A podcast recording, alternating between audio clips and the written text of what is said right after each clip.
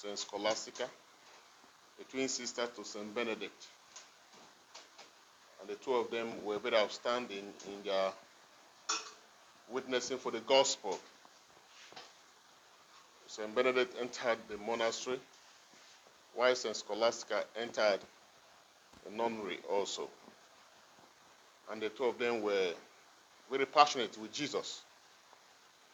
They were able to discover their place in the purpose, the plan, and the will of God.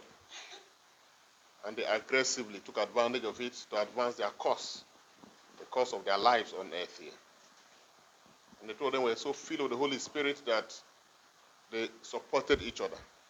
On account of the strength of the faith and the spirituality of Benedict, Scholastica was highly inspired as she started also a monastery for the females in the order of St. Benedict. Know, so we have the male St. Benedict and we have the female St. Benedict. You know, and there's a story that is um, well known about the two of them. When a time came that Scholastica, uh, Benedict visited Scholastica in her own, uh, you know, monastery, and they were, you know, sharing their experience of God, sharing the Word of God.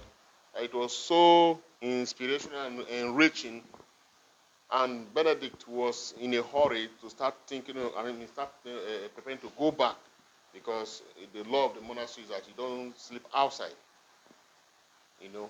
And he was preparing to go back to his own place. And Scholastica was not happy about it. And said, Lord, I need more of this, you know, uh, moment of fellowship with my brother because I'm learning a lot from, from him. And there and then, she demanded that it will rain heavily to stop him from going. And the Lord honored her prayers. And he rained so much that Benedict did not go. And so they spent, you know, a good time again sharing the word of God. But one thing that is very outstanding in the life of. Scholastica is that her ability to discern the values of the kingdom. You see, she not just live the ordinary Christian life, but she came to a point where she was able to decipher the values that heaven cherishes. And she was able to you know, find that and then keyed in by yielding herself. Not to live for herself, but to live for the one who has died and rose for her. I said it before that this was the ideology that governed the hearts and minds of the early Christians. They knew that the moment they became Christians, life was no longer theirs. They had no personal ambition, they had no personal uh, dreams to pursue things on their own. They now discover that it's not given to man to order his steps.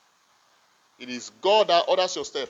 If you have to live for his own pleasure, if you have to live for his purpose, if you have to live for the reason why he created you, he created you to give him pleasure and must be within the ambience of what He has designed for you, which is that you live for Him. And so they discovered that. And many of them, you will see that day by day, in their dealings with people, in the activities of the day, they were always putting God first.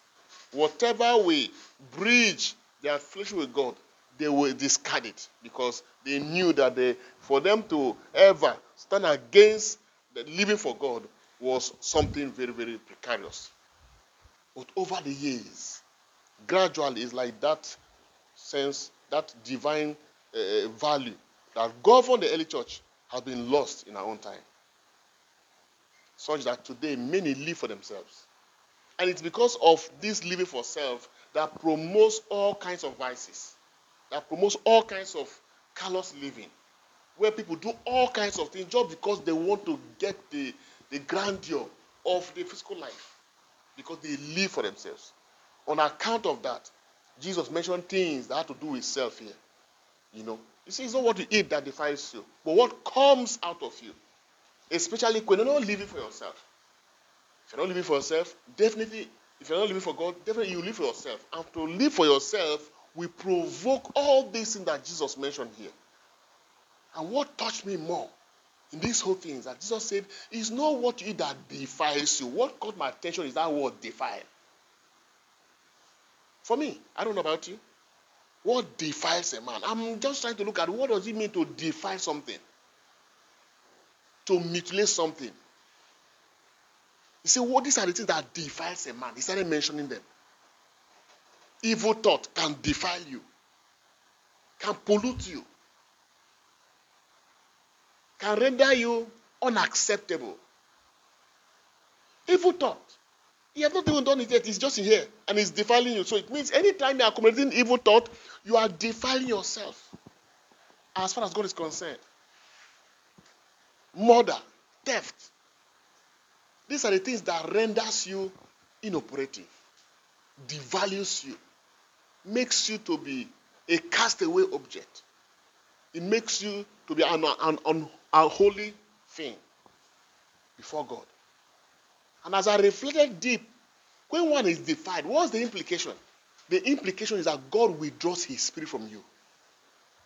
And God's spirit is a very substance that sustains you. Your life is predicated on the spirit of God.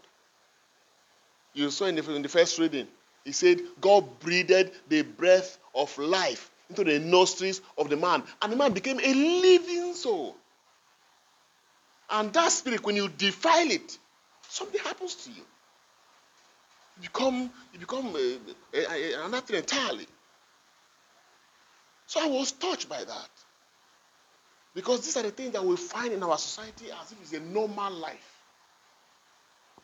And in the midst of that, you can see that you will have a rendezvous of defiled human beings who are voicing out all the defilement, you know, and all that.